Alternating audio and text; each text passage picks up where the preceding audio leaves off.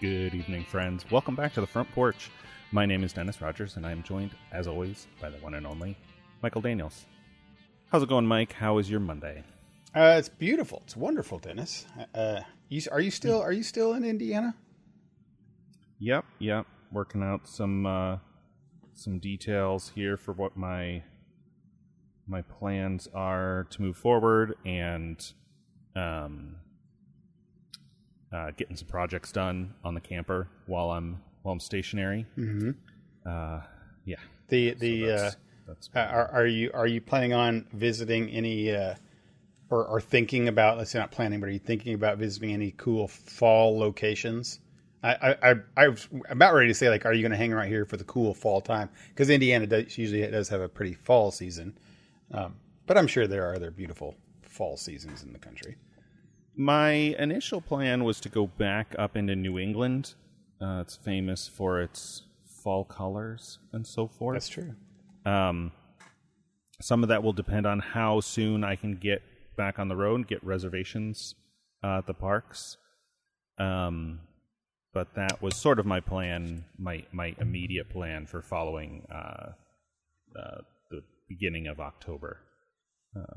Yeah, they, But uh, we'll see. You, you should you should consider after that going going west for the winter and telling me and making me jealous every week about how nice it is every day instead of stupid cold. I'll yeah, I will probably uh, my current plan, depending on I'm I'm still trying to figure out the upgrade to my campground membership, but uh, depending on what I have access to, my current plan is to spend the winter in Texas again. Um, Maybe with without as many moves. Um, you know, I kind of know which parks I like more than more than others, and maybe stay in one for a couple weeks Yeah, um, and then uh, and then make my way to the west coast uh, for summer next next summer. Um, find some some higher elevations, maybe maybe some Washington, Oregon ocean breeze instead of uh, uh, Pennsylvania heat and humidity. that's true. That's true. yeah, that, that- I, I I wouldn't. I, I don't know. I mean, I, I shouldn't discount an entire coast of our, our fair country here, but a lot of a lot of the um, the East Coast is so humid and so just thick with yeah. mosquitoes. Just yeah i mean it's it's a it's a crowded area it's where the country was founded Mm. and it you know became densely populated because it's good uh it's good you know it's a good place to support life in an agrarian society right? Yeah, Which for sure. mostly what we had and obviously cities built up in those places but when you know after the civil war people expanded west and were like oh there's all this land and you're like well, that's true, but that land is like maybe it's prairie and you're kind of okay, or it's you know Montana, Wyoming, uh, uh, eastern Washington State. It's it's you know desert or maybe high desert, and you can survive in the high desert. You've got to have a lot, a lot of land to to ranch cattle or something but it's uh, I have a friend who lives in Montana, and he said it's something like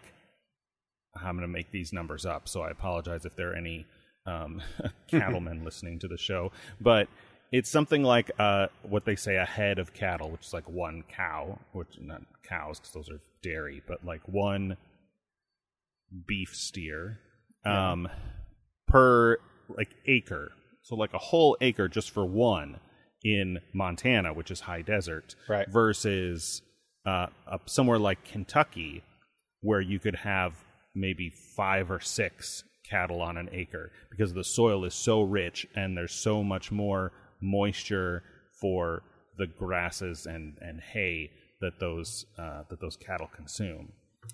Um, and yeah, so it makes perfect sense that that those places on the on the east coast and especially in the north, it's kind of true in the south too. But then it gets you know it's warmer more of the year, and so it's not quite the same. You get kind of you get different problems, right? You don't Yeah. have the like you don't have the cold snow that you know creates a different kind of uh, challenge to life, but instead you have more you have even more like bugs and snakes and reptiles and things that don't you know you go into um go into Florida. I actually had a funny um I know I'm way off topic whatever whatever you said that started me down this trail but um I was up in Minnesota last week we talked about last or 2 weeks ago we talked about last week. And my brother David has lived in Florida almost 5 years now and he's super into fishing. Like he's of my brothers he's the one who's most into it. And somebody asked him, which I didn't, it didn't even occur to me to ask, but somebody asked him while we were up there in Minnesota if he was watching the shorelines and stuff for gators. Yeah. And he said that, yeah, he was every once in a while without thinking of it. He'd be watching the coast like for eyes popping up Oh, and yeah. reflecting. Yeah. I, I saw that. I think I I was like, oh, that would have never even occurred to me. But he's, you know, fishing and, and boating in the lakes in Florida, and there's a very real, you know, alligator population. It's not just a meme; like they're really there. Yeah, the the um every time Sydney goes to see her mom in in Florida, I'm always like, look out for them gators, and and it's half joking, but Yeah. it's a real thing. it's a, you know, you can't go onto like a here you can walk down the street and there's runoffs on the side of the road. And you're not worried about things coming out of there and just randomly eating you. You're right. But but you, definitely in Florida, I mean that, that whole state's a crazy mess. But um, the um, thing I remember about on that weird little tangent there was that that uh, with the eyes and looking out. Uh, it, it- there's part of a bigger story, but I was watching the space shuttle uh, take off at one point.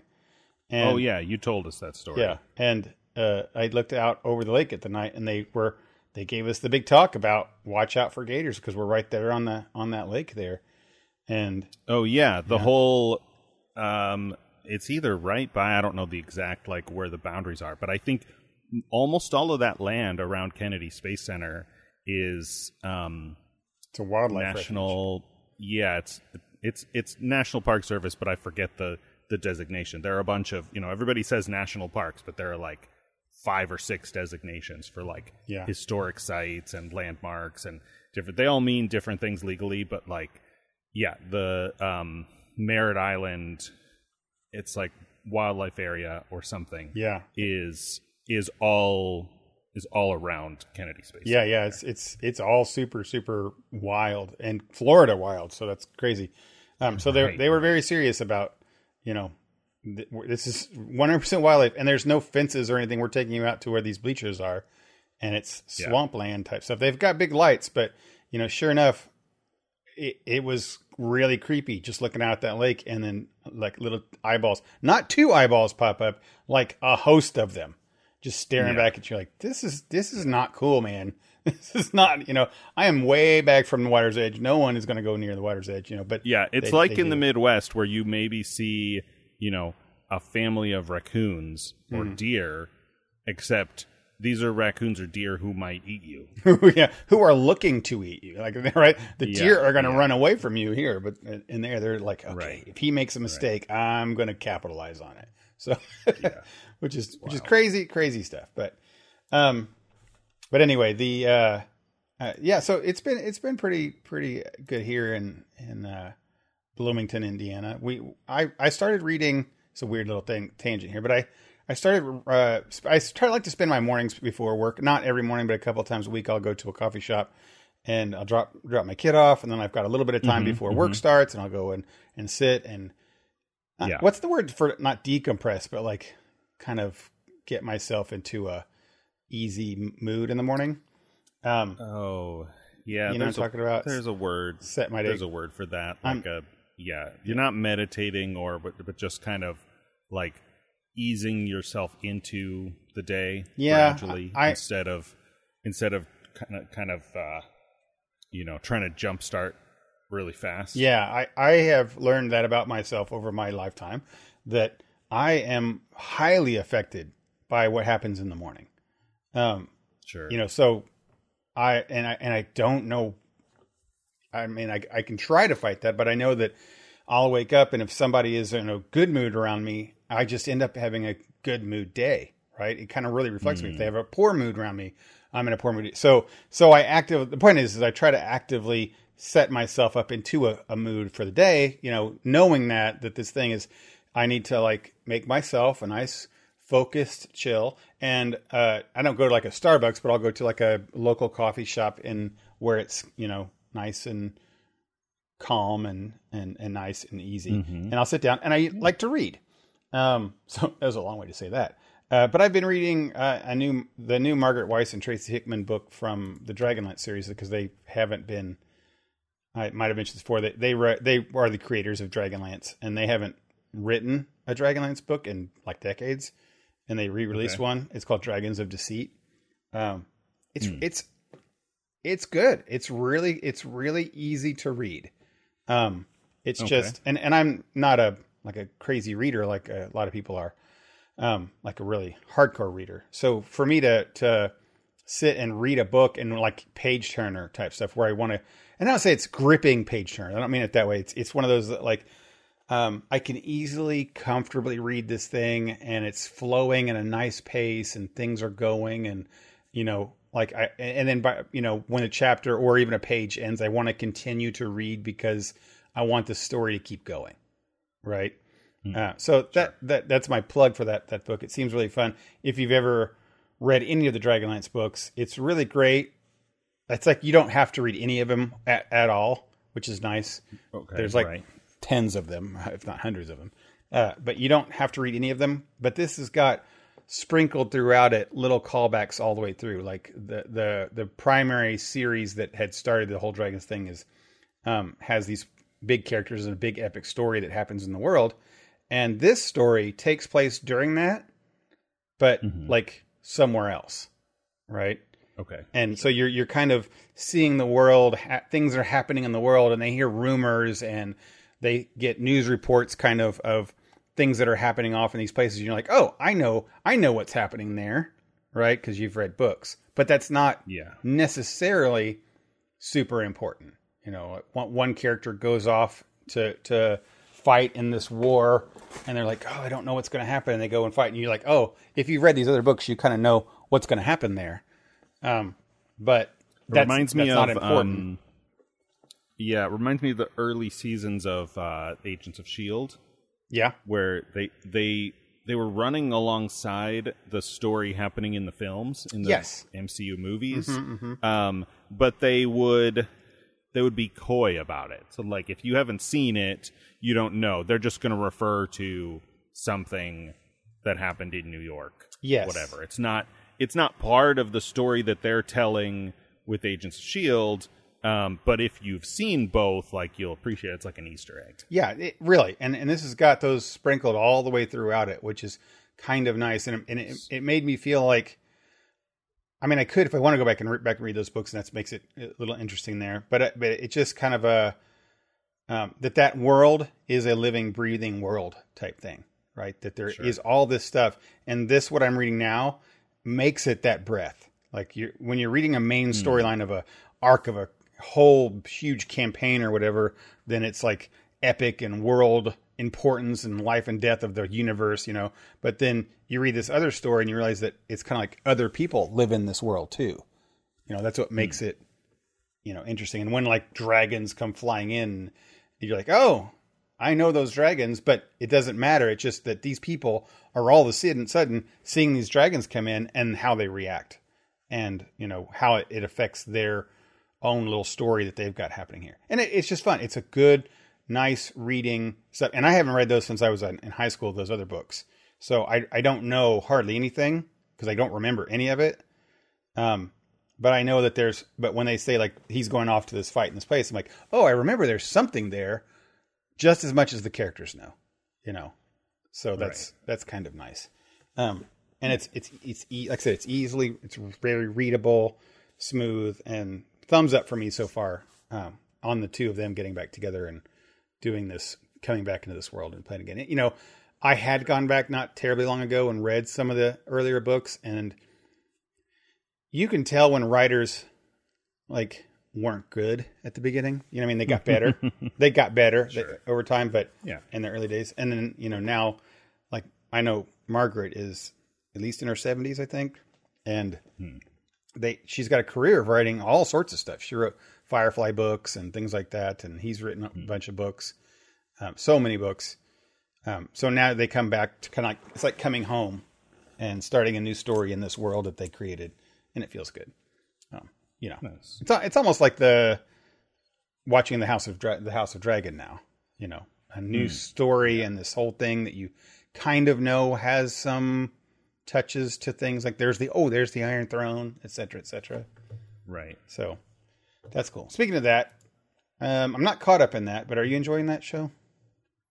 I am. Um, it uh, the last couple episodes are getting a little more intense, a little more Game of Thronesy. Uh, it, that means a lot. I mean, that's that's that's a loaded phrase. What, what do you mean It's by a loaded phrase. I don't want to spoil anything.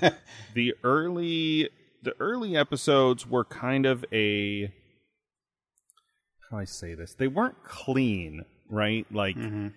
they were still and I don't even want to call them violent. They were just a little gross, or I guess people would say gory. Um, Sure.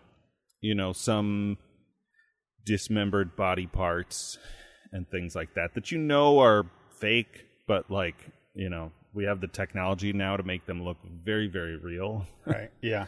Um, but much less uh, sexual content than early seasons of Game of Thrones. And of course, we're, I don't know, like a decade or more from the first seasons of Game of Thrones. So that sort of makes sense. You know, culture changes and and moves and shifts and for a long time a lot of uh you know sort of niche or just outside the mainstream media was really pushing that kind of stuff for a number of years Yeah. um, you know, starting with Playboy and maybe moving into HBO. And then as that stuff became less taboo, less, you know, uh, titillating and gratifying just for its own sake and became more normalized, they're like, okay, we don't have to, we don't have to push this as hard. It's not going to uh, compensate for uh, weak storytelling. Not that Game of Thrones early seasons had weak storytelling; it was quite Yeah. the opposite. Right. Um, but the story of House of the Dragon, um, the second to last episode I saw, which I think was around about four or five, maybe. Um, I don't have it in front of me, but something like that. Um, got pretty uh, steamy, spicy in the uh, in the sexual content Mm-hmm. um, um, space. And this last one that I saw has gotten a little more of the political, like subtlety, subtext, Yeah. um, double crossy kind of way, kind of like in the middle of Game of Thrones. Not yeah. that there was kind of that stuff all the way through, but in the middle seasons, like around when Joffrey gets killed and, and Spoiler, man. Spoiler. there's a little more of that kind of um, tension happening, right? Where characters will have a I I love when I'm following a story closely enough that two characters will have a scene and they'll both be very calm. They'll both be you know, nobody's voice is raised, nobody is losing control of their emotions. Some characters might be very uh, uh, experiencing some very strong emotions, but they're keeping them in check, right? They're just barely visible on their face, their face acting. And then they'll say, they'll deliver a few lines, and you're like, oh, there's so much weight, there's so much implication behind these words. Like, I love stuff like that. Yeah. Um, and there's more of that in these in these uh, more recent episodes of House of the Dragon. the the when you said Game of Thrones, like I said, that being a loaded type thing, um, I have negative feelings towards that phrase. Now, mind you, I liked Game of Thrones. Like I, I've just been documented how I watched it, where it came back through later and binged it all the way up to season like six or something. Um, When spoiler, Jon Snow died. Like that, I watched all the way up to there, and then I was caught up to live. Um, to watch. and and when I watched that then way, I really enjoyed it. And the way I watched it because I knew I knew people that were had lived up to this point, so I expected everybody to die. But anyway, it has negative because um, a myriad of reasons. But if everything it was that this this uh, penchant to just be s- sadistic, you know, and Yep. and just vile, um, Yep. to to the to the extreme, you know, and and almost celebrate it in a way, Yep. you know, celebrating villainous attitude things and and never ceasing that and and giving just uh, like it. I'm really bashing here, but give Game of Thrones felt like doing everything it can to make you feel terrible, giving you just the breadcrumb of hope, just so as a big tease to like smash you down even harder. Like if we can just, you know, that's that's the way it feels. So saying Game of Thrones to me, and that's the way I feel with this show too, is that I'm always waiting for that other shoe to drop so that they can. I'm using air quotes here, make it like Game of Thrones, and Sure. and I don't want that. Like I'm I'm actually enjoying the show, and I've I'm not caught up to so far. What I've seen, uh, I guess some kind of spoilers here for, for the show, is there is a kind of big battle that happens with um, the the brother. Uh, I think he's an I think he's an antagonist.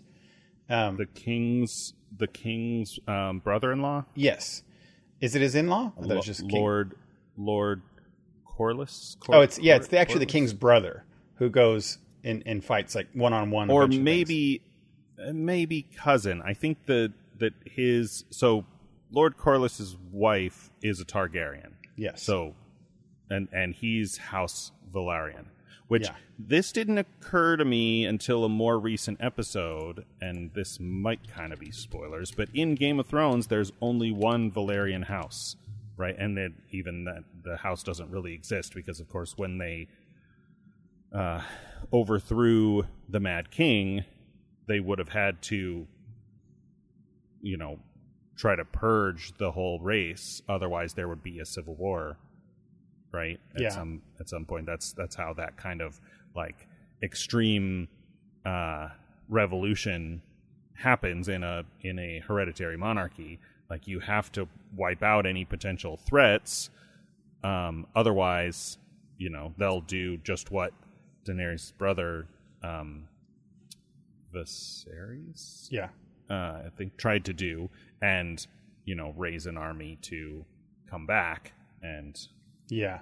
Well, and take it over again. So there, so there are no, there are no other Velaryon houses, but nobody ever talks about House Velaryon, right? Right. It's all Targaryen, and so you're like, something happened to them. We don't know what, yeah, um, and I won't, I won't say what happened. yeah, show, yeah. But And it was I, a thing that occurred to me. I was like, oh, well, yeah, nobody is talking about them in 170 some years when Game of Thrones is happening. So, um, we sort even if even if you haven't read the source like I have not, um, you can piece that together if you watched yeah. Game of Thrones. Well, well, in in the episode that I'm in, Anyway, it's da- Mm-hmm. it's Daemon.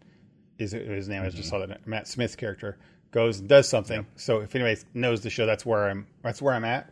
Um, and and I'm always waiting for the cruelty to happen, the cruelty and the sadistic stuff, and the, you know, and and, and I'm so so far up to this point, I don't think it's been too much. Like I don't. I think it's been appropriate, and the story the story seems the center of the show, which I really like, and I'm enjoying the story and the political intrigue and you know some of the cool stuff that's going on. I'm enjoying all of that stuff. I don't need you know sadism. I, I don't need that, right? And and I you know it's it just feel uh, Game of Thrones. It felt needless and pointless. You know, at multiple times, Yeah, just, just for sake of doing that. we've talked about this before because I can see I can see both aspects of that depending on which part of A Song of Ice and Fire you're talking about. I happened to, and I'm sure I've said this before, I came to Game of Thrones after reading uh, The Wheel of Time, which we watched the show, but if you read those books, there are like 15 of them, and almost every major character has plot armor up until the very last book. Um, Yeah. Oh no, I, then, I don't mind people dying. too That's- many that's- of them die. That's important. I don't mind people so, dying. So I, I, I do. I am. I'm working to a point. So Okay. there's one.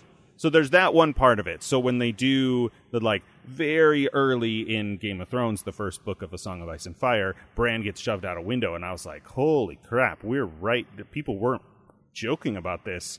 Like this is the opposite of plot armor. Like, Yeah. we've just been told all about this kid and how much he likes to climb, and his mother warns him not to climb, and he's freaking dead already. Mm-hmm. And of course, he's not dead. If you've seen, you know, you've watched Right. the second episode of Game of Thrones.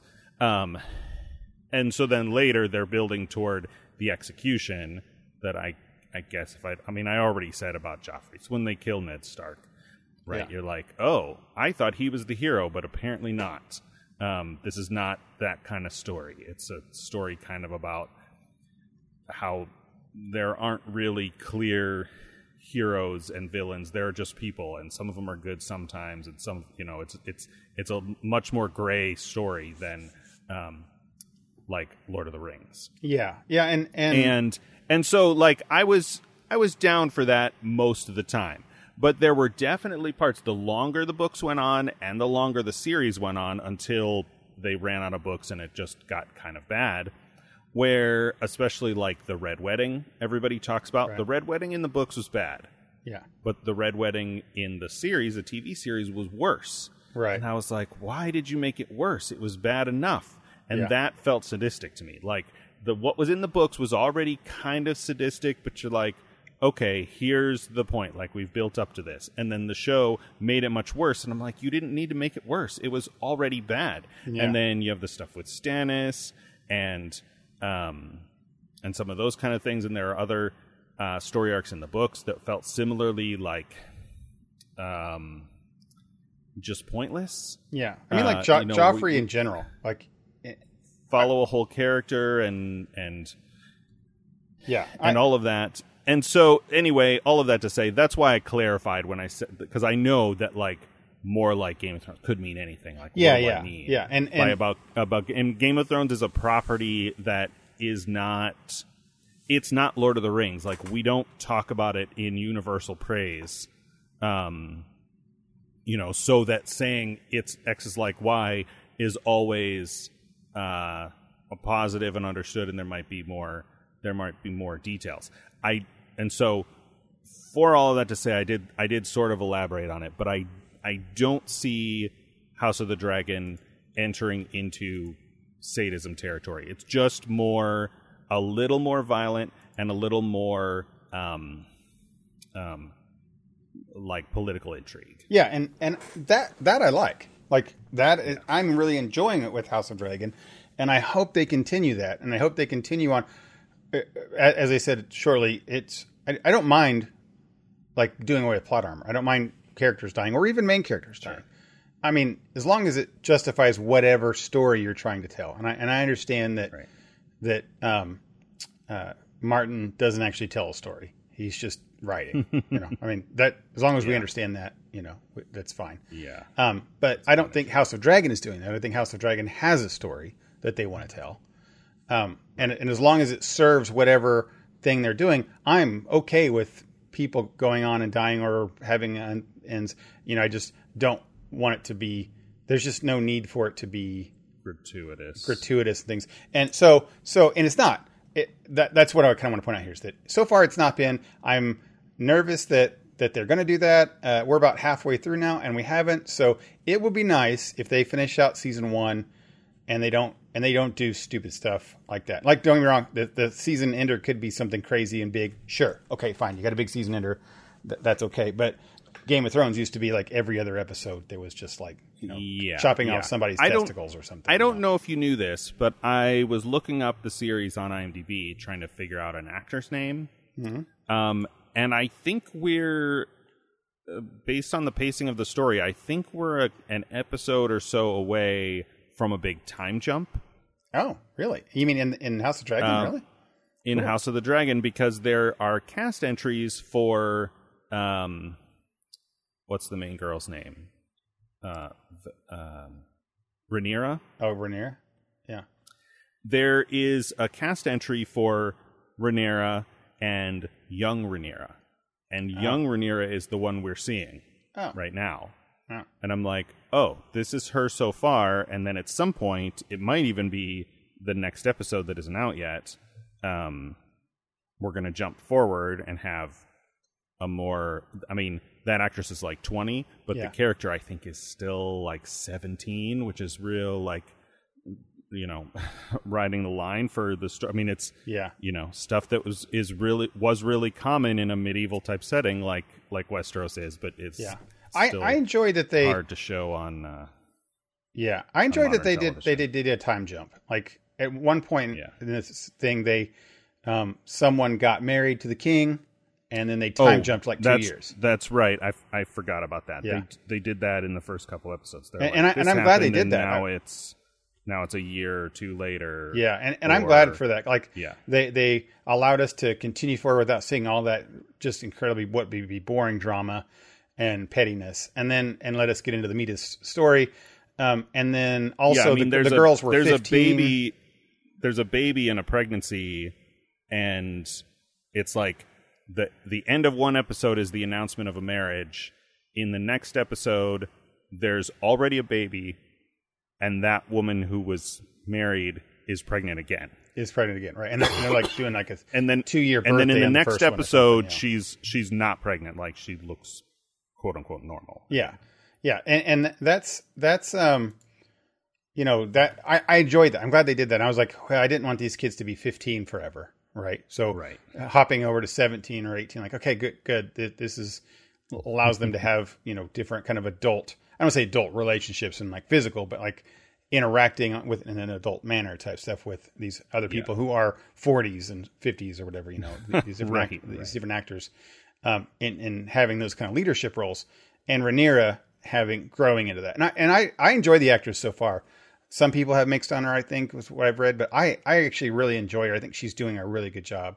Um, so to hear that there's an older one makes me a little sad, but you know, Yeah, that, that's I- okay. that's maybe i like her she i mean she looks young right so Yeah. she's believable playing i mean she starts at 14 but i think by the time she's really really doing stuff she's 17 Yeah. where the actress is like 21 or 2 i think Yeah. she just you know looks very young and so she's she's uh very convincing in this kind of challenging subtle role Yes, um totally, that she's playing totally. So, so I'm, I'm, and that's hard to do, right? It's hard. It's hard to get a young Yeah. or yes, young looking person to do good as good drama, and then have that person grow and be still good. So, I think they got a good actress for this. Um, but hearing that maybe it jumps forward to somebody else, that's okay too. Uh, You know, I'm sure that'll be it, that'll be a fun, interesting thing to do. But um, a little, obviously, a little sad that this actress wouldn't go on. It's kind of like seeing recasting of John Star, Jon Snow. Um, but you know, it's fine. It, it, it'll be good. But I, so far, I am enjoying her. Uh, I've been distracted by Matt Smith. I never watched Doctor Who, but he just, he's so recognizable of that face of Doctor Who. Um, He has a yeah, he has a real presence. I mean, I did watch Doctor Who and even even without that, like he and and maybe this is intentional, like the character is you know a little bit of a I don't want to say outsider, but maybe I don't really have a better word than that. Um and he's supposed to be this like oh technically maybe you know depending on the whims of the king like he should be next in line for the throne but kind of everybody knows that he would be a bad king and of course we all know that in you know less than 2 centuries this this dynasty is going to get to a point where the king is fully mad and and you know about to arson the whole city yeah. And so you know we know that potential is there but it kind of has to be somewhere in the character that he is you know not not really a loose cannon and not so i can see sort of where they're going with that but i also uh speaking of shows with time jumps um i watched him on the crown playing young uh uh philip duke of edinburgh Yeah. Um, where he's he played a well, it wasn't even that different of a character. He's playing a kind of petulant man child, right? Where he's, uh, I think, historically descended from Greek nobility. Maybe I get that show mixed up with Victoria because they both came on kind of at the same time, um, and are similar kind of stories about very long-lived English uh, queens Yeah. but um you know he's playing this man who has to be uh, second seat to his wife in the 50s in England. And um you know all of the all the complexities that come along with that. And a lot of times his character just seems really petulant really pouty. Oh yeah. and and there's not there's not as much of that in in this character right? This um what's his name? Um Not sure. in in house of the dragon Uh, Daemon, you mean? uh Daemon yeah. they all have like similar names even though they're different you're like Right. Visera, and and of course they're repeated, right? So you're like, oh, Aegon, yeah, I know, I know. There's gonna be an Aegon. I know there's gonna be a a, a Rhaegar, um, all this stuff like Right. central, you know, hun- decades later. Um, and so I like him okay. It was off-putting at first, but I think he's supposed to be the kind of character where he walks in a room and everybody like has a mixed reaction to him. Um, so I think maybe some of that casting is intentional. But Yeah. Anyway, uh, I cut you off. Whatever. You, what were you going to say about? Oh, I, I, I, I was just saying that that um, he's he's a he was a little um, you know, he, he's distracting in in the, his presence type thing, but but his character's good, you know, solid character and um, compelling so far. Again, I've not seen the most recent episode, but uh, he he has like real motivations, and they feel realistic. I think because a lot of times in Game of Thrones, when you have people like Joffrey, they feel just one dimensional. Okay, you're crazy psycho royal kid. Okay, okay, that, that does everything he's going to do is psychotic and sadistic, and that that still mm-hmm. feels very one dimensional. And you're putting a lot of that stuff in here. I think Daemon feels layered enough. Like, you know, he he's he's got those tendencies for sure, but then he backs down logically. You know, you know what I mean? Like Yeah. you know when when he when pushed to shove when he knows he's not going to win he's not going to go and try and kidnap somebody and cut their testicles off you know what i mean he just he, you know, yeah, or a lot. A lot of times you're not sure what he wants, or even if you know what he wants, you're not sure what his uh, strategy, what his plan is for getting those things. Where you're right, there were characters like Joffrey, of course, is central to the like. Okay, here's this kid. He's next in line for the throne. He's basically, uh, you know, the absolute worst version of a one percenter, and you know product of incest right so like in addition to not really legally quote unquote being uh, the proper heir he's also just a terrible terrible leader and that's sort of important to the story but then you get other characters like um uh shoot what's the guy with with um why can't I remember any names? there are only a million names in this in this franchise. sure Um, who, who are uh, Ramsay Bolton, right? Oh, okay, Who's sure, yeah. Just ramsay yeah, just the other bastard Just yeah. and you're like, okay, so this guy is is a sadist. Like that happens, right? People have mental disorders that makes them psychopaths. Mm-hmm. Um,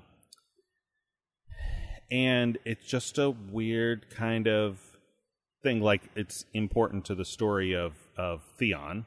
Uh, I couldn't think of his real name because I just had Reek Oh, yeah. stuck Great in my choice. head. Um, because he, you know, he goes through a journey right in the story, and that is Mm-hmm. part of it. Um, but it's tragic as a lot of the stories are, and you're like, yeah, there's not a, and of course, I mean, I don't know. You can obviously write, and people have done it. People have written um, complex and interesting psychopath, sociopathic characters. Um, but yes, I don't Yeah. know. I'm off on a tangent Yeah. again. So, so the the uh, the thing I'll, la- I'll leave this topic with is, is two things. One is that uh, I think her name's uh, she plays. Um, is it not Ren, not Rhaenyra? It's the her. It's the cousin to the king. Um, we're having problems with with names today. Um, It's it's like Raina, or Rhaena or something like that. She's the Targaryen. Her her uh, she's played by Eve Best.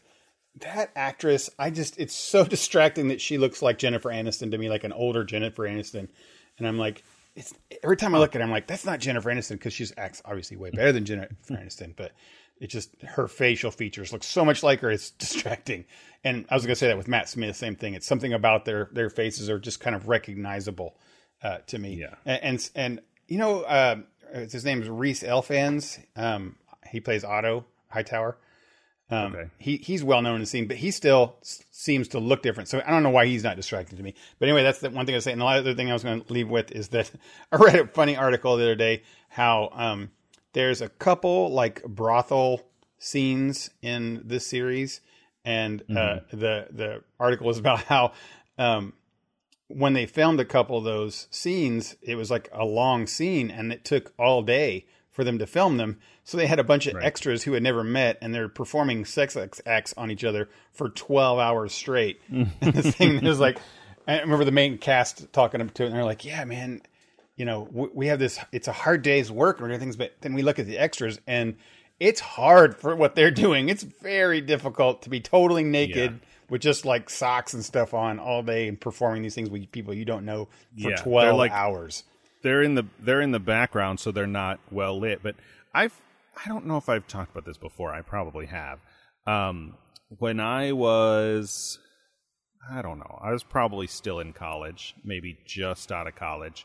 Um, my dad and I and my brother and one of his friends drove out to Virginia where they were shooting a low budget Civil War movie Yeah.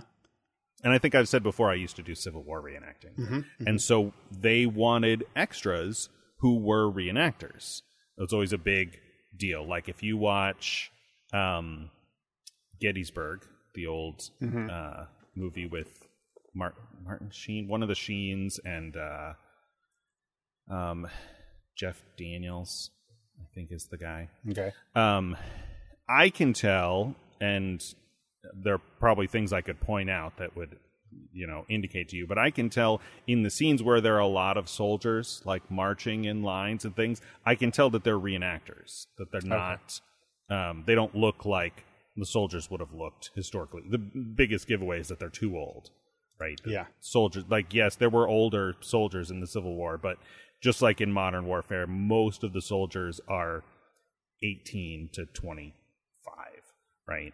Right. Um, but we went out to Virginia to do this movie, and they, you know, they hire reenactors, and they had actors delivering lines, and every once in a while, one of us would get to throw in a line. To, put- you know, it was really low budget, like they're gonna put it at a in a um, like a theater in a museum somewhere or something like that. Um, and they would do these shots where like one of the characters is talking to like one of the actor actors is deli- like they're doing some dialogue. And behind them is a line of soldiers marching right? And so we're you know we're not marching we're not like jackboot marching like world war ii you know germans or something. We're just walking. But we're walking carrying all our gear on this like gravel road with big like golf ball sized limestone uh paving which is also not you know we're not walking far we're not walking hard but they're shooting this scene in front of us and so every time somebody breaks or messes up or the the director wants a different take they had to reset the scene and they do this back to one which i think is probably similar to how tv and movies are made in actual like yeah. with a budget. Sure. Yeah. And so they would say that, and we all have to turn around, walk back to where we started, set up, they call action, and we walk again. We had to do this over and over. And so when I hear, when I listen to like Office Ladies podcast or something like that about filming, I'm like, yeah, you don't realize how many, th- you know, and it's, you know, there's that kind of thing where it's physically arduous in some way. And then there are other things like, um, Friends or How I Met Your Mother, where there are all these characters in the background at the bar or the coffee shop. They're just there all the time. Um, Right, And yeah. a lot of times, you know, production studios will get normal people, right? They're like, we need people to come be extras in this scene because we don't want to use, um, you know, recognizable people or, Yeah, or yeah, right, yeah. whatever. Um, and it's yeah, and you you don't because it's the background.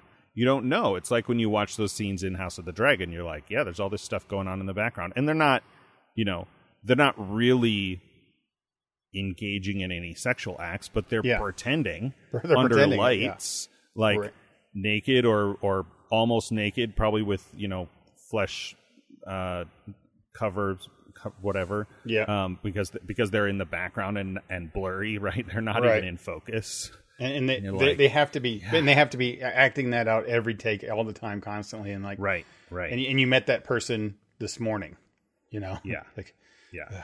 you know you've had bad breath all day and i have to keep kissing you you know type, type, stuff um so moving on from i didn't really need to talk about house of dragon a lot there but we did um and i guess that leads into ring of power which is a whole different animal and and i don't want to talk about too, that too much now because i think that i want to watch a couple more episodes as we keep going uh Yeah. and talk about these as a whole but but that's a, I, I, the only thing i want to say about ring of power in context of house of dragon is that it's a very different show um, when we when we watched um, uh, Strange New Worlds and um, the the Orville the new Orville, um, we we come out away saying like, oh, they're just it's okay to have two good sci-fi shows that are different. You know, they and they can do that, and that's kind of the same thing here. It's that Ring of Power is a definitely different kind of show. They're both fantasy, but that's almost where it ends. You know, Yeah. um, because they're, they they tell the stories differently. Their worlds are completely different. The way people treat each other and interact, and and histories are histories on both shows are monumentally important. And the world that each show is in is monumentally important to every character and every and the story. Uh, but that because they're so vastly different, the show and the story and the people are vastly different, which I, I really, really enjoy with both of these. Um, you know, just seeing what if the, you know, it's Tolkien's world, right? Like, you know, what if Tolkien, Tolkien's world, you know, learn about more people and, and different uh, actors and how, um, elves and humans and dwarves and things like that uh, interact with each other in this world and, and this, with this this history and, and ethos. The same thing with House of Dragons, that you know you get different people in this kind of world that has very harsh kind of world, um, and people act certain ways, and you've got the firstborn males and things like that kind of stuff. Um, You know, and then th- I've I've often said it's like it's really I enjoy watching people interact with situations.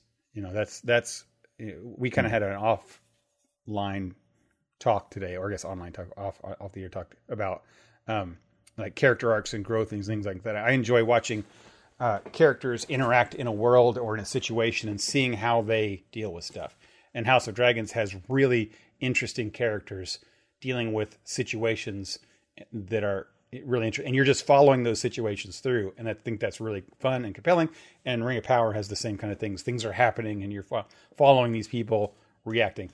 Although I think in Ring of Power, personal opinion is that some of that's almost like it's preordained, and people are kind of forcing that on their characters. But, um, yeah. So anyway, Ring of Power I is didn't, is is, I didn't is quite follow that, but Oh, I was. Um, I was saying I'm trying to pick on Galadriel. Is what I'm trying to pick on is that you know she's oh, I her, see. her- wi- without being too overt about it was that Gotcha. you know gotcha. I- every every character in House of Dragon. I think most characters are are reacting to the situations as their characters would in a world of this world, whereas Galadriel is the character is reacting how um you're you think Galad one way that Galadriel acts throughout forever.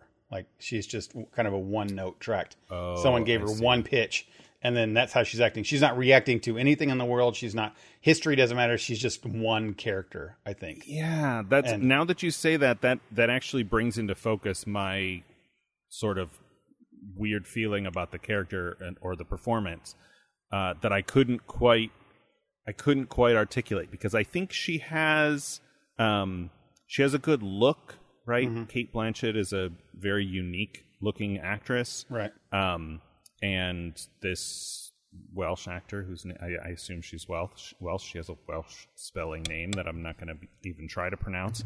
um, has a similar look, but she often has this like almost deer in the headlights kind of expression where I'm like, is she trying to imitate the Cate Blanchett performance because it's not working for me in whatever way.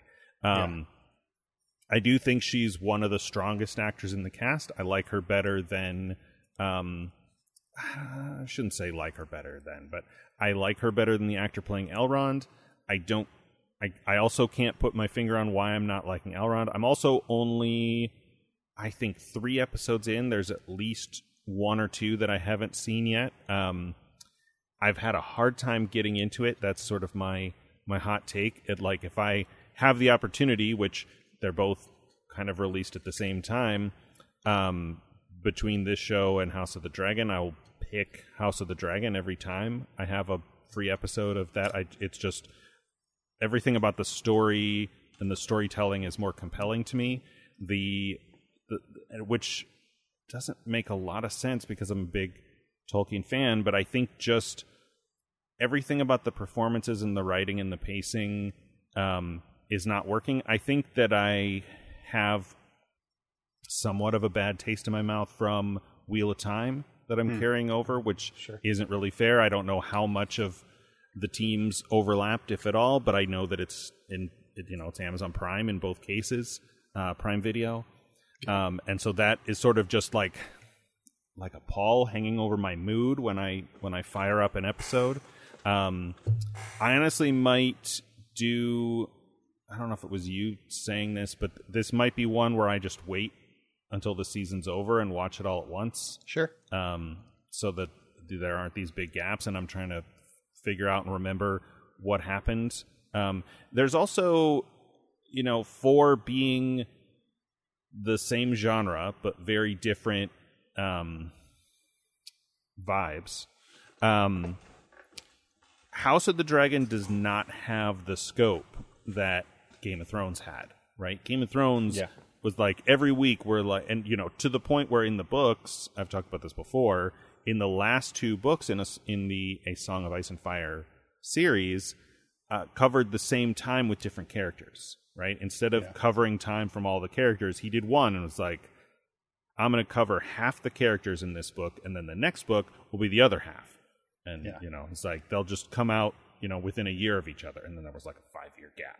So people were waiting like five, maybe even five to seven years For, to for figure nothing out in the world to, to advance. to to figure out what happened to the rest of the characters while stuff was going on. It was like the reboot season of Arrested Development. I know I'm running all over the place with these references. Um, House of the Dragon, even though there are stories going on, there are different things happening with Rhaenyra and her friend and the king and her and her uncle and House Velaryon and all of those things. It's still all centered, right? It's all King's Landing, who's going to sit the Iron Throne, and what is everybody's relationship to that situation.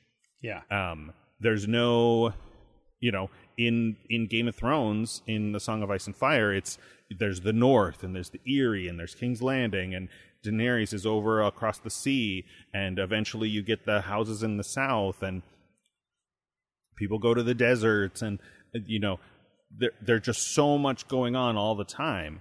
Um and that's a little more how rings of power is. There are Yes. all Uh, of yes, these different stories with different people. There's a Yes. there's a story with the harfoots that's not at least so far not connected at all to the main um galadriel narrative and and so it's just it's just a lot more to follow and keep track of and i think that adds to my general kind of hesitancy now, with the series. now, now for me, I love I loved all your, your comments there because because I think they're all true and all right. Um, I I have the opposite feeling of the two shows uh, for the exact same reasons but different, like the same but different reasons but the same. Re- it's weird. Um, like the Game of Thrones thing is exactly what I had mentioned. Like I I don't really I'm not eager to watch it each week because of my hang up on the previous show, which we just covered. sure You know, like sure. waiting for the, the shoe to, to fall, waiting for the sadistic stuff, waiting for the quote unquote, you know, Game of Thrones type stuff to happen. And I'm and it, it it makes me not want to watch. Like I don't I don't feel like I want to really want to turn on this episode to see the characters that I like gonna have a gruesome end or needlessly yeah, or or you know like so, so that's the, like your wheel of time thing. It's it, it's not it's not fair or not the right reasons, and I shouldn't do that, and I know that. But that's that subconscious thing that's like, uh, okay. But then Ring of Power, on the other hand, um, I like I want to watch every single episode as soon as it comes out, and and I watch and I watch it. I watched it twice. Like I've watched every episode twice so far, um, and the reason be that one is it, it I feel maybe it's because I feel comfortable with it. Like I know, um, it, it might be also because I, I do know the source material uh, fairly decently, uh, and I enjoy it, and I know the world, and and I'm comfortable with that, and I feel comfortable with it. Like I I know that that there's going to be orcs and there's there people could die in here, but it's not going to be like crazy, and I'm not going to go in here and, and I keep saying I think this is the third time I said this. Elrond's not going to have his testicles cut off, you know, ne- ne- next week. You know, it's it's Sure. may, maybe maybe the uh, the dwarf guy dies in a mine. You know, maybe that happens, but it's not going to be like sick. You know that I'm gonna I'm gonna get sick because of it and and hold a grudge and have terrible things. So I always feel comfortable watching this you know fantasy world and and for me also it's this is this is not a good selling point I think for for a series, but uh, I I know things all the little a lot of the Easter eggs. You know when they go into Numenor and things like that, and they and the Oh, characters sure. that come up and like oh that's that's exciting to me, and and Celebrimbor comes up and I'm like oh my god that's that's the guy, and I know it's it, so it gets me excited when they have these new characters or new things come on, and you're like oh this is this, and I have that feeling of this is going to be big because they're playing this something's going to happen, and and Lord of the Rings isn't fully fleshed out with the Silmarillion but you know that they are important characters because he at one point in like one line in the Silmarillion he'll say this is an important character that changed the world. Like he won't say why he just is right? Um, and so when a character like in, in Rings, Rings of Power shows up I'm like oh this is a thing and we're going to explore it. And that makes me excited to want to watch it. That like I said that's not a good reason to uh, watch a show because I don't think that's I don't think that you should you should watch a, a show should be made without or a movie or a film or whatever without having to have that reliance on that kind of you know and stuff.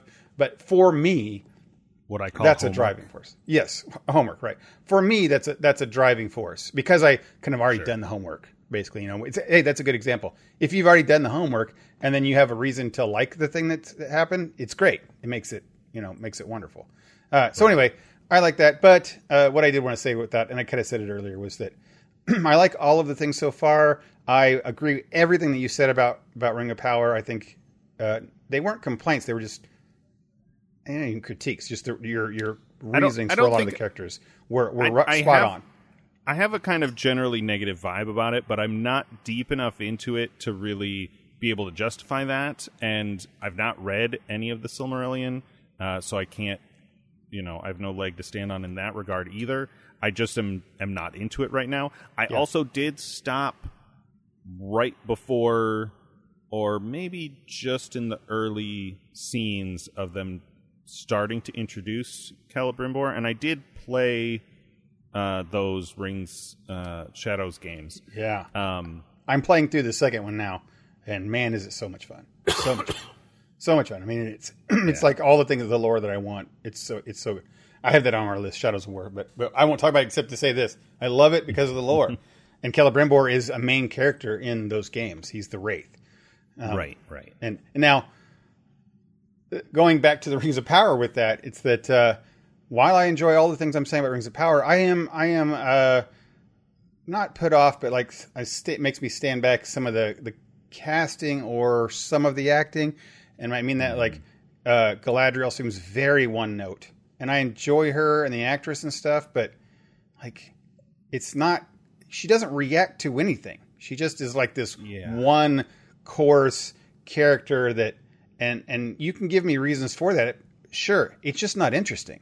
Like, you know, Right. it's it's annoying is kind of what it is. And it continues on all the way through all the episodes I've seen so far and she's just she's just relentlessly and I know that they go, "Oh, there she's got a one-track mind relentless," but it's it's not great. It's just you know, not- it makes like, it makes regardless. Yeah, regardless of the reasons or the the lore or any of that, which are, you know, hopefully all justified. I'm given the given the writing team a lot of credit with that. It doesn't make it interesting to watch. Yeah, it's not interesting, and she's not like I said. She's not reacting to the situations. She's not trying to go, which would make logical sense. Like when she goes to Numenor, and she she should have some as a an important uh, uh, elven person that we know that she actually is. I don't know that she would ever react with this kind of way. That that character, what we've even seen in the Lord of the Rings at an older age, why would she just constantly just not react to situations and read the room and you know do kind of it's just it just it feels not well acted or written with that um, and then elrond is a little distracting because his character feels nothing his young character feels nothing like his old character um, Yeah, so, I, so I think that's reading what it is for me. And it's supposed to, you could probably answer this question, but a large amount of time is supposed to pass, right? This Yeah, is yes. second age versus third age. We're talking centuries, if not millennia. it's yeah it's something, Um, it's something like three to five hundred years i believe Yeah, and so I get that the characters are supposed to, uh, you know, change a lot in that time. The the elves we see in Lord of the Rings are are you know old and tired and about to cross the sea back to their home where they're supposed to go, and they've been in Middle Earth for centuries. Um, but yeah, the the the the Elrond, young Elrond here in Rings of Power feels very different from. he, he feels very different, movie- and, and almost Galadriel Elrond. kind of feels a little different. I I, I, appreciate seeing Hmm. young warrior Galadriel. I, I really actually enjoy that. Sure, but sure. but that, that doesn't mean that she is not intelligent or wise. She should. Right. Galadriel's core being is that she's a wise person and has been wise forever. Elrond. Now now I like Elrond's character in this. He's he's I actually really like him, um, but I, I don't. I, I'm not seeing him as Elrond. Uh, Maybe that's the thing. there. Yeah. I'm I'm just not seeing him as just he's just Yeah, a I'm with you. he's just a herald elf. And that's a whole different Mm-hmm. character. And and I enjoy I like the dwarves by the way. I think this is you say what you will about the dwarves in the Hobbit being good or bad. These are great characters of dwarves. You know, I, I love Disa, the, the, the the wife.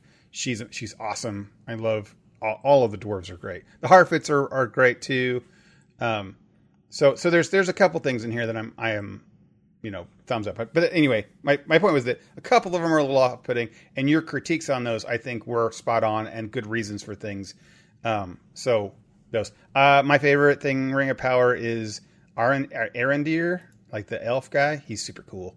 Um, and I, I enjoy the the things that this series have is um, uh, the the high fantasy. I like the high fantasy, uh, whereas uh, House of Dragon is very low fantasy type stuff. Except it has dragons. B- besides the dragon scenes, um, yeah, you know, you you you see um, in Rings of Power, you'll see elves, you know, uh, very lightly walk on, like almost like walk on water because they're like mystical and magical, right? And he does, you know, flips with the chains and things like that. That's it's high fantasy, right? And that, and I enjoy that a whole lot. Sure.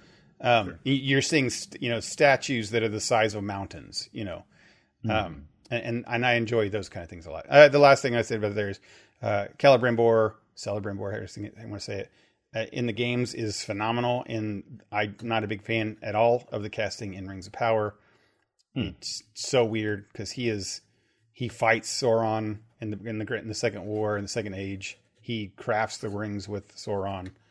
It's a it, he's a big warrior, aggressive type character that has strong will, and this guy is not playing him that way at all. And it's kind of Okay. it's fine. It's again, it's just a different character than what I expected. Um, Sure. But it's fine. So anyway, hey, we I didn't really want to talk about those things, and now we're really kind of talking about them. But moving on from that one, uh, if you haven't played the PlayStation, I think they're all things, not just PlayStation, but uh, the Middle Earth games um, that came out too long ago, Shadows of War, and can't remember the other one. Um, Shadow of one and two. Mordor was the first one. Yeah, that's it. Shadows of Mordor. Phenomenal, wonderful games, just great games, and and I'm playing them now. It's one of the reasons, one of the many reasons I'm actually really tired because I keep staying up until two in the morning. Because one more thing, I'll just get one more thing. I'll fight one more orc. I'll go. I'll take down one more captain. You know, something like that. Um, so uh, that's that's been really fun. Okay, moving on uh, to what we got. Let's talk about our movie this week. What do you say? Yep. Let's do it.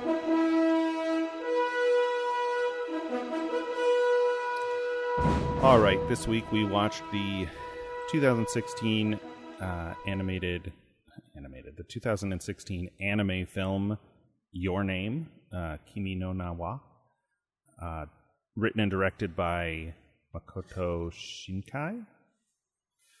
Um,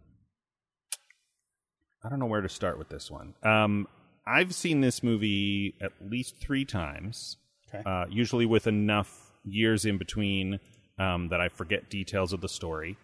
Um, boy, this is a movie I think best enjoyed with as little uh, pre- uh, prep or preconception as possible. Um, actually, I'll read the summary here before I want to go straight into spoilers because you can't really talk about it without spoiling it. Um, the summary says two strangers find themselves linked in a bizarre way. When a connection forms, will distance be the only thing to keep them apart? And I'm going to hit the bell now. Okay, we're going to talk spoilers for the whole plot of the anime film Your Name. So if you've not seen it, please skip ahead because it'll kind of spoil it for you in a literal way. I mean, it's it's the same. It's this is the same way that like the Notebook gets spoiled. Not the Notebook. What am I thinking? The the Lake House, or is the one with um, Keanu Reeves? Keanu Reeves. Yeah.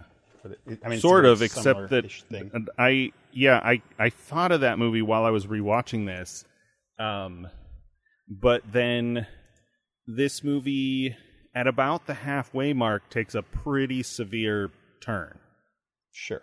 from from the the mood and the and the plot. Um, I I had uh, our buddy Fox watch this as well, and he was like, "If I paused this at the halfway point and guessed how it was going to end, I would have been completely wrong. Like not even close. I could not Yeah. have predicted what was coming in that in that uh, twist." Uh, that being said,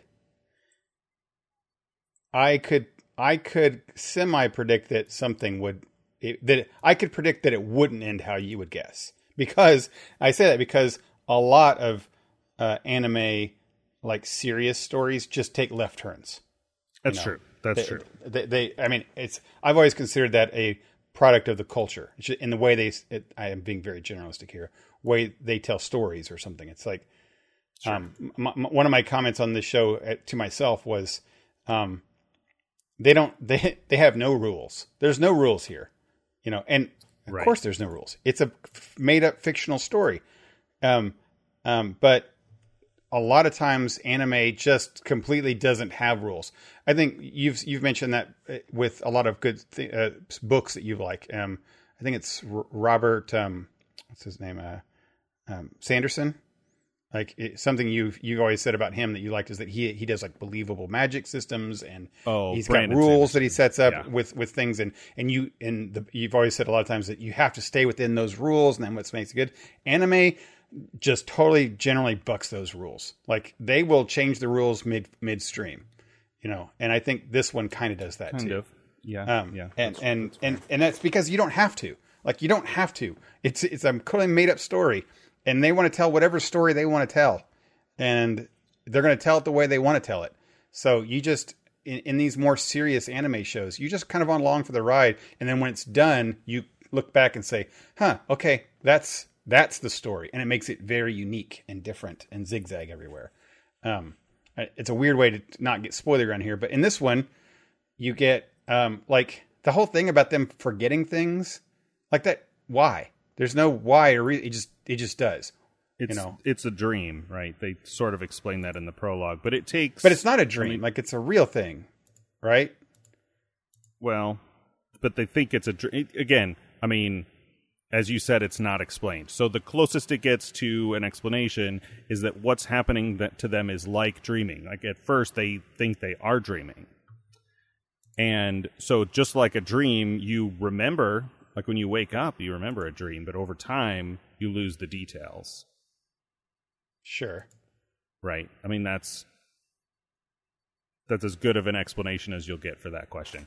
I'll, Yeah, yeah. I'll say what I what I told Fox. He said he had never seen a full length anime film, and I've seen a couple other movies by this same director, and I think this is one of the things he does where um, the story is about characters, and yes, there might be some big crazy thing happening around it, um, but but ultimately the story is about the characters and the Yeah. like the world or the rules of the fantasy are not going to be explained. It's Yes. it's very much Yes. it's very much like if you in sci-fi you would call it a like hard or soft sci-fi. Like this is very much soft sci-fi. Like it's Right. not really sci-fi, but um that's what I mean when I say soft. Like this thing is happening and the best explanation they have is that it's something mystical, something supernatural, not even really religious.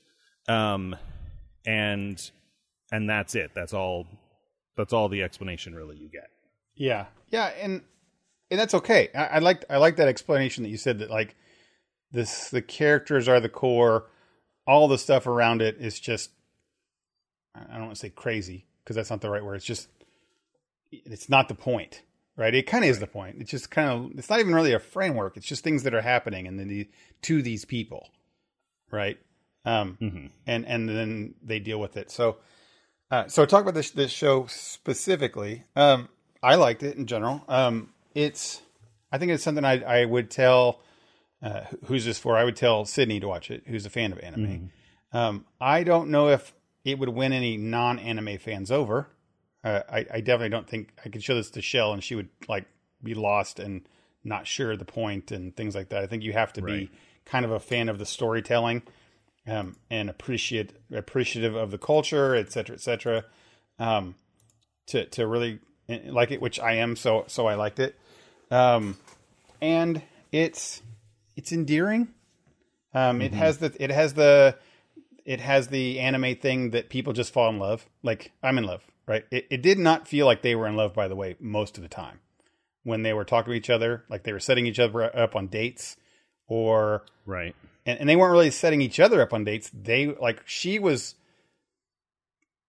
like flirting, I guess, with the other girl. So she liked the other girl, is what I got. Not necessarily mm-hmm. that she was setting it up for him or anything. So they felt very disconnected. And then all of a sudden, when they couldn't talk to each other anymore or live each other's lives, then they like instantly fell in love with each other, which was like it felt like I don't know where that came out of. They just did. I'm like, okay, it just is. You just again, that's an anime thing. They just are Yeah, I don't they, know. they I mean, share that connection. You know. it's an interesting question. As I said, I've seen it a couple times. Um, um, something Fox pointed out that I noticed more uh, rewatching it now is a thing you observed about um, uh, Mitsuha, the girl, um, where it almost like if you don't know where the story's going and you don't know that it's uh, Japanese and from 2016, it almost feels like a trans kind of story Yeah. sure. um, where the, you know there's some of that. There's I don't know that I've seen anything remotely like that come out of Japan. Maybe there is, Yeah, but sure. probably much more niche than this. This was for some amount of time the the highest uh, box office anime film in Japan uh, Hmm, okay. for, for for years, or maybe not box office, but something highest grossing, highest selling, something like that. It it it held a record for a while that I assume has now been overtaken by Demon Slayer or something. Yeah. Um, and so I knew that that wasn't the case. I've also seen it before. Um, but watching it again with that in mind, I could see where there were elements of that. I think as far as the romance, um, it was probably more on his side at first. Like he's the one who we first see go look go look for her Yeah, I agree. Um, yeah, sure. but then it it really is you know if i had to you know try and explain it's you know feelings like emotions are irrational but um it really is a kind of absence makes the heart grow fonder. Like once the swapping stops they're curious enough and then in that curiosity start to realize that this person was a part of their life that is now gone and they're like oh i have these feelings i mean it's it's how the movie is set up. It's an interesting i i was talking to um my youngest sister about this because she loves this movie. She has it on blu-ray. And i said it's been probably five years since i saw this last and so I was fuzzy on a lot of the details. But I knew the big high points, right? They're swapping and they don't really know why. And then there's the the second act is all about the town and the meteor and all this stuff. But the the music and the visual imagery of this movie is so beautiful. Um, and knowing where the story is going, that just the prologue sequence made me a little bit emotional. I don't think it would if you didn't know the story already. Um, but it's you know he does this monologue that like he's going through life and it's boring and dull and it's it's a motif that comes up a lot in um, Japanese productions like this. I think because they have a uh, kind of workaholic culture that only some elements of American culture um, uh, are similar to. Right. and and so people seem to especially adults um seem to go through life with ennui right? Um and so he has this he has this like he's searching for like something is missing from his life and he doesn't know what it is he's like it's something someone maybe it's not someone. I don't even i don't understand why i feel this way. Um and so that sets up the it's, I, I think that I'm I'm trying to get back to the point i was trying to make. Um i think that's part of how the the romantic feelings for them grow because we don't see they probably tell us at some point but but we don't have a clear sense of how much time passes at least i don't in my in my memory from when the swapping stops to when he goes to the town and finds out that they're in different times Yeah. um and i think it's i think it's meant to be some amount of time like weeks and months um not enough time to like fully get over it but enough to have this feeling of like you know this is something i had and now it's gone and i want to get it back Yeah, I, I, uh, I, I liked it for the unique, the uniqueness of the story. I, I liked the the twist of the time jump thing. I liked that you know they got an opportunity to like go again, swap one more time, and and have that. Um, I that second half when they started making it a love story, I liked that better. Um, sure but but as I said before, uh, for me, as just a outside perspective, watching this for the first time and and not watching say as, as much as anime as might, you might or other people might, I I was just basically told that they they love each other, and then then I'm just okay with it. Like it, it didn't feel to me like a, a natural progression of love. It was like Act One, they were two separate people, were pen pals you know, ha- living this extraordinary thing. Uh, and then that was the the thing. And then all of a sudden, Act Two happens, and now there it's a love story. I'm like, okay, well, that's just the way it is, right? And and for for him, I kind of get that. Like you said, when he went and saw her, and then they do the little, they do a couple music scenes, you know, when he's traveling and mm-hmm. and he's talking about her and he's got his friends and he talks with his friends about her. And I I started to feel that natural, like okay, now he's falling falling for her, but she just loved him just just because he loved her. It's just like that's what it is now. So I'm like, okay, moving on type stuff. And I do that. I personally do that a lot with anime. You just can't think about it, right? You just accept it for what it is. Um, I also accept that sure Japan, the Japanese people and culture with emotions is a totally different animal. So Sure. I know that I don't sometimes pick up on the things that they might be trying to give up, give out emotionally. So maybe I miss that, right? And something that he does or says that makes her feel that way or that uh, has a flirtatious nature to it that I'm not picking up. So when they tell me that they fall in love, uh, I, I, I just take it as that, right? Sure. Um, so that's to say that their relationship to me didn't feel like a natural flow, but I'm okay with that. It, it was just every, like you said, the scenes were shot, they were pretty.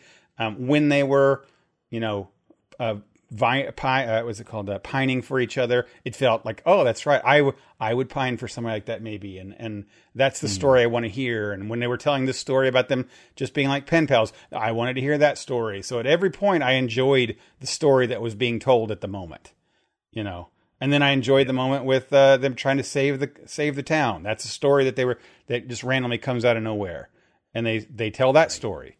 So this was a show that I just enjoyed the stories at the moments that were being told, and like I said, it was it's really pretty drawn and nice nice music. Um, so in the end, the whole show, the whole movie was a good movie because of all these interesting parts. Um, But also, like a lot of anime movies, they don't have a full. It it kind of feels like they were pieced together as you go along, and that's just a general anime thing, I think, and I and I don't mind that. But that's why I said it, what showing it to a Western audience, someone who who's not familiar with that kind of style, would just probably get lost after the first you know twenty minutes, um, and then they switch it over and it's it's a whole different thing, and like I don't know what's going on. Um, so it's hard to recommend that kind of stuff. Sure. Uh, it- yeah, we can we can probably move out of spoilers here. That's an interesting point. Um, now that now that we've moved out of spoilers, I'm going to refer to something you said in spoilers. Um, uh, this is a thing we talked about when we watched Violet Evergarden, which is my Yeah, quintessential good one. example of this. Um, There are often in anime productions either things that are uh, uh, don't translate culturally from Japanese Mm-hmm. culture to Western culture, or are not relevant to the story and therefore not explained or described in any in any detail. And there's not none of this, right? Like, um, you know, Star Wars uh, notoriously got worse when Lucas tried to explain how the Force works Yeah, right. Yeah, right? Um, Right. That's the that's the the Harrison Ford joke from the new movie, but also original Star Wars was pretty heavily Japanese inspired. Um, Yeah. I think with swords, samurais, and Sure. it's- I mean, it's a little bit Western, like Western Western genre inspired, which is also kind of Japanese inspired samurai movies and stuff like that. But anyway, that's I'm, I'm I'm getting into the weeds. Um, the the the detailed mechanics of how the Force works are not important to the story of A New Right. Of Star Wars. Like it's a story about Luke and his you know growth and and coming of age to become a hero. Um, and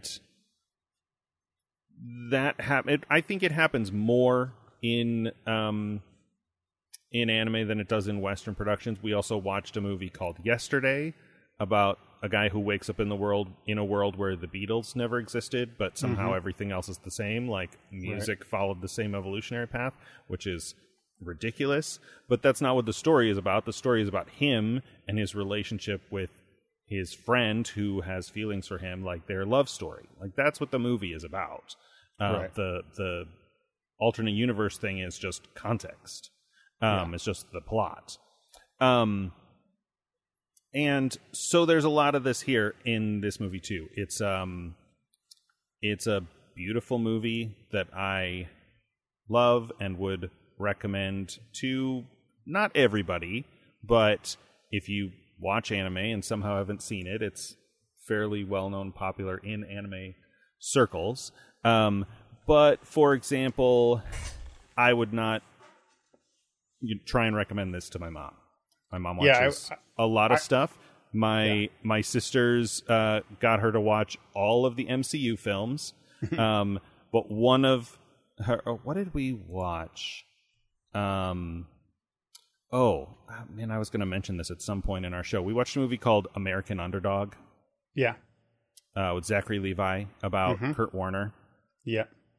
And at several points throughout the movie, my sisters or somebody would catch my mom on her phone, like looking up Kurt Warner on Wikipedia, right, to find out what happens. And we're like, Mom, why are you Googling spoilers? Yeah, right. Uh, because she, you know, as as you're supposed to do, is like the movie has tension, right? There's there's Yeah. some it's presented you with some information, but not all of it because there's going to be a reveal because that's how dramatic tension works. And you know, when we watched Winter Soldier, every time the Winter Soldier appeared, you know, nobody knows who or what he is or or anything. She's like, "Who is that guy? Who is like like she wants to know right now, right? Yeah, right. You know how it's that's how it's supposed to feel, and it's you know you have this impulse to be like, just wait. The movie's going to tell you in like five minutes. Like you just Right. have to wait. But in a story like this one, like in your name, the movie is not going to tell you. Yeah. The movie is Yeah, going to they're tell you yeah. something that's relevant to its story, but if your big question is, you know, something about the mechanics of something supernatural happening or whatever, it, it's not. It's not going to Yeah. explain that. That's Yeah, not. and- yeah, that's that's not what this generally is. that's generally animate things are like that. Yeah, yeah, I I, I would agree with almost all of that. I think that uh, or ninety percent of that. I can't think of anything I don't. Um, the I, I I would not I, I wouldn't wouldn't recommend this to anybody that doesn't hasn't watched anime at all. But if you Right. have watched any anime and enjoy anime in any capacity, uh, it's it's definitely a good one. It's a good one to watch. Or if you don't mind romantic th- shows, of course. Right. Um, so so if you like romantic shows, you like anime, then you need, this is definitely one. But I also would send you to Violet Evergarden as well. Um, so it's a different kind of. d- different, but but they're not not romantic, really. yeah no not not romantic, but like the feels. Is that the words I'm looking for? Right, both The of them have maybe. have vibe and they have intense feelings. Like they're very emotional movies, right? Mm-hmm.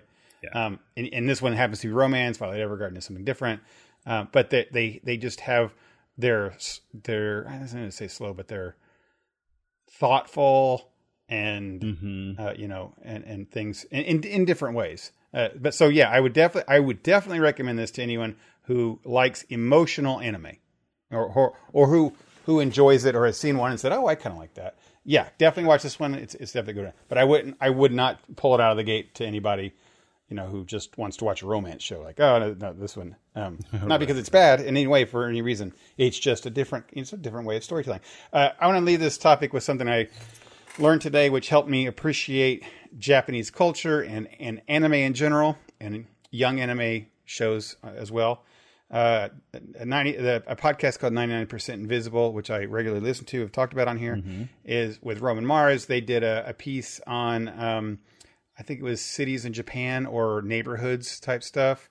Um, Okay. It's a really, it's a really good piece, but a lot of it was talking about um, how um, man, I wish I could remember the episode number. How uh, neighborhoods and cities are built around communities, um, and and like fully invested in communities, not cars or not not things, but Oh, like sure. that's why the the school is in the middle. Everything's walkable, um, and Mm-hmm. and kind of the gist of the whole thing was that how um, kids at a very very very young age are made to be independent and to go out and how the community is how the community is made to uh, claim ownership of all of the safety of all kids Right. type, type stuff. And, and and I know we say that oh yeah we do it too in our neighborhood. No no no it's not that. It's like the entire culture of an entire country is that way. Um and so and and their cities and societies are built around this very important thing. Uh, as an example they don't they find it really odd when someone asks the simple question how does your kids get to school? That seems like the weirdest question to anyone to ask who's grown up in japan because of course they walk. Um, They walk. how else would you get to school Uh, maybe maybe by the time they get to high school, they have to, depending on where they live, maybe they have to take trains.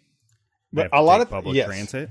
But, but, there's but, no but usually not like usually yeah like I never see if it's set like in an urban enough setting, maybe they do that. But yeah, I've seen I don't watch a lot of anime about kids, but I've seen a couple that are like middle school or younger and they just walk to school.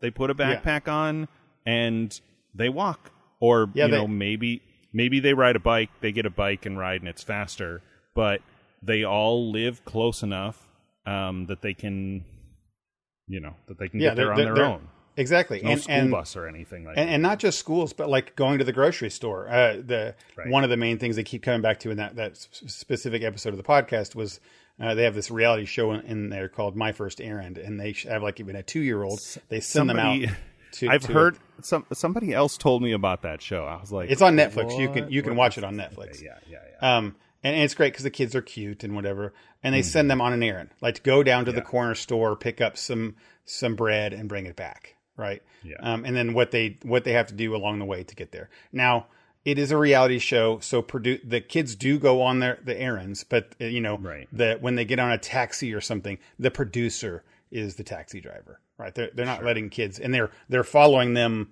you know, incognito along the way, so it's not like a real thing. So it's not one hundred percent, but a lot of them, a lot of the things are, you know, when they're by you know, by the time they're seven or eight, they are definitely running to the store on their own, and you know, to to run these things or doing these kind of errands. It's a natural part of the society. So it's a long way to say that because of that, you see this in a lot of things in Japanese uh, anime or their their media. You're like, how are kids just walking on their own everywhere at, at all age? Look at look at Pokemon. You got there's traveling the world, right? Who lets these kids travel? Because that is something they can totally do and seems very natural. So in this show that we watched today, it's the same kind of thing. That like he travels eh, to Tokyo or she travels to Tokyo and he travels to wherever. They get screened on the train for the day and then come. They have to come back, right? Yeah. And like that is seems so weird. Like you know, kids, high school kids would do this, whatever. Like yeah, they totally do, and they've done this since little. Uh, the last part on, I wanted to say on that thing is that they they mentioned was that they said buses. They do have buses in in Japan, and, they, and it, some the guy said like, uh, "Do you guys use buses?" Like, yes, we have we have uh, walk buses. And like, what do you mean walk buses? It's like not buses. They're they have it starts school starts where the high school kids or, or the oldest kids in whatever grade they're in will go to the next house and pick up the next kids, and they all walk in a long bus to all the in a train to house to house, and you know what time that train or bus, people walk bus, is going to come by your house to have your kids ready to go out to it. And the kid, older kids find it uh, like, like- uh, You're talking about like it's like carpooling, but they're walking. but they're walking, and it's kids. Yeah. And kids taking care of each other along the way, the older ones taking care of the younger ones. So as you kind of graduate and grow into the next class, you get more kind of responsibility, and so it, it teaches them that responsibility to care for each other. And then when you're an adult, you feel that way kind of all the way. It's a whole system that's amazing, and that that makes me watch these anime shows just a t- totally different way now. Like with kids and, and young things. A lot of the animes are are young people, and I've always called into the question like, how are the heck are they just able to run around and do you know? Because that's normal. That's totally normal. And then after listening to that thing, I'm like, yeah, that's a wonderful, wonderful way to have children in, in societies and communities and things like that. And it's a model that we should. Um, the best description I heard for um, Japanese uh, culture doesn't even seem like the right word for it, but they're like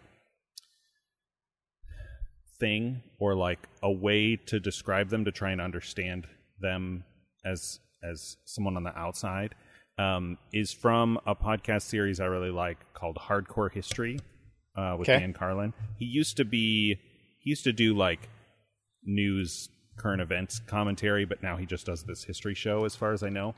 He makes these very long podcast episodes, like four or five hours long, and, and like that that'll be just one part of a long series. Um, but he Yeah. did a series on on Japan during leading up to and during World War II. Um, and an and expression that he used repeatedly is that the Japanese are like everybody else, only more so. Which Okay. is an interesting way of saying that they will take things, ideas, philosophies, whatever, and take them almost to an extreme. Or another way to say it is like just do it more than almost anybody else who who does that thing.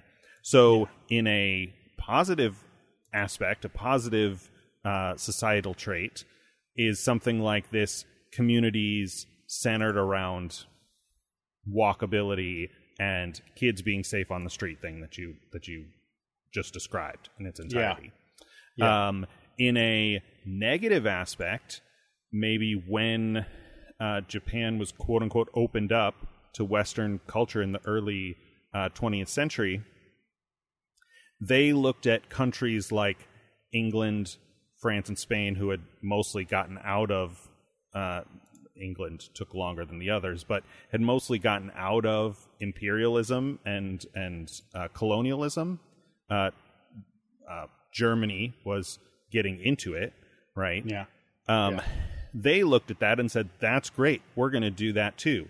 We are going to unite all of the Asian countries under ourselves, the same way that Hitler wanted to unite the whole globe under Germany, right? And and then you have things like kamikaze pilots, right? Which are like, Yeah. you know, patriotism, dedication to, you know, your homeland is being invaded. Um, you know, I think that in a similar context, there are Americans who would sign up to be kamikaze pilots, but Yeah. maybe not as readily as as um, as a Japanese person might.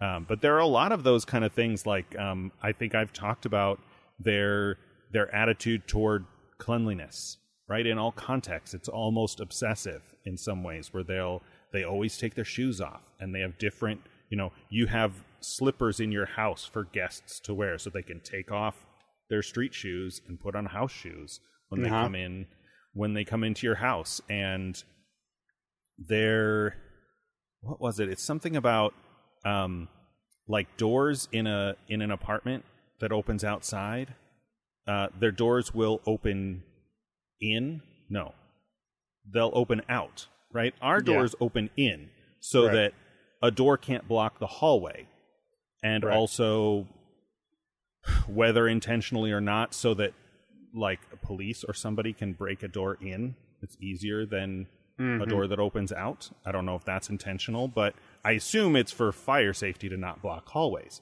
Yeah. um, in Japan, the doors open out so that then people can go outside into the hallway and sweep up their shoe entry area, whatever that's called.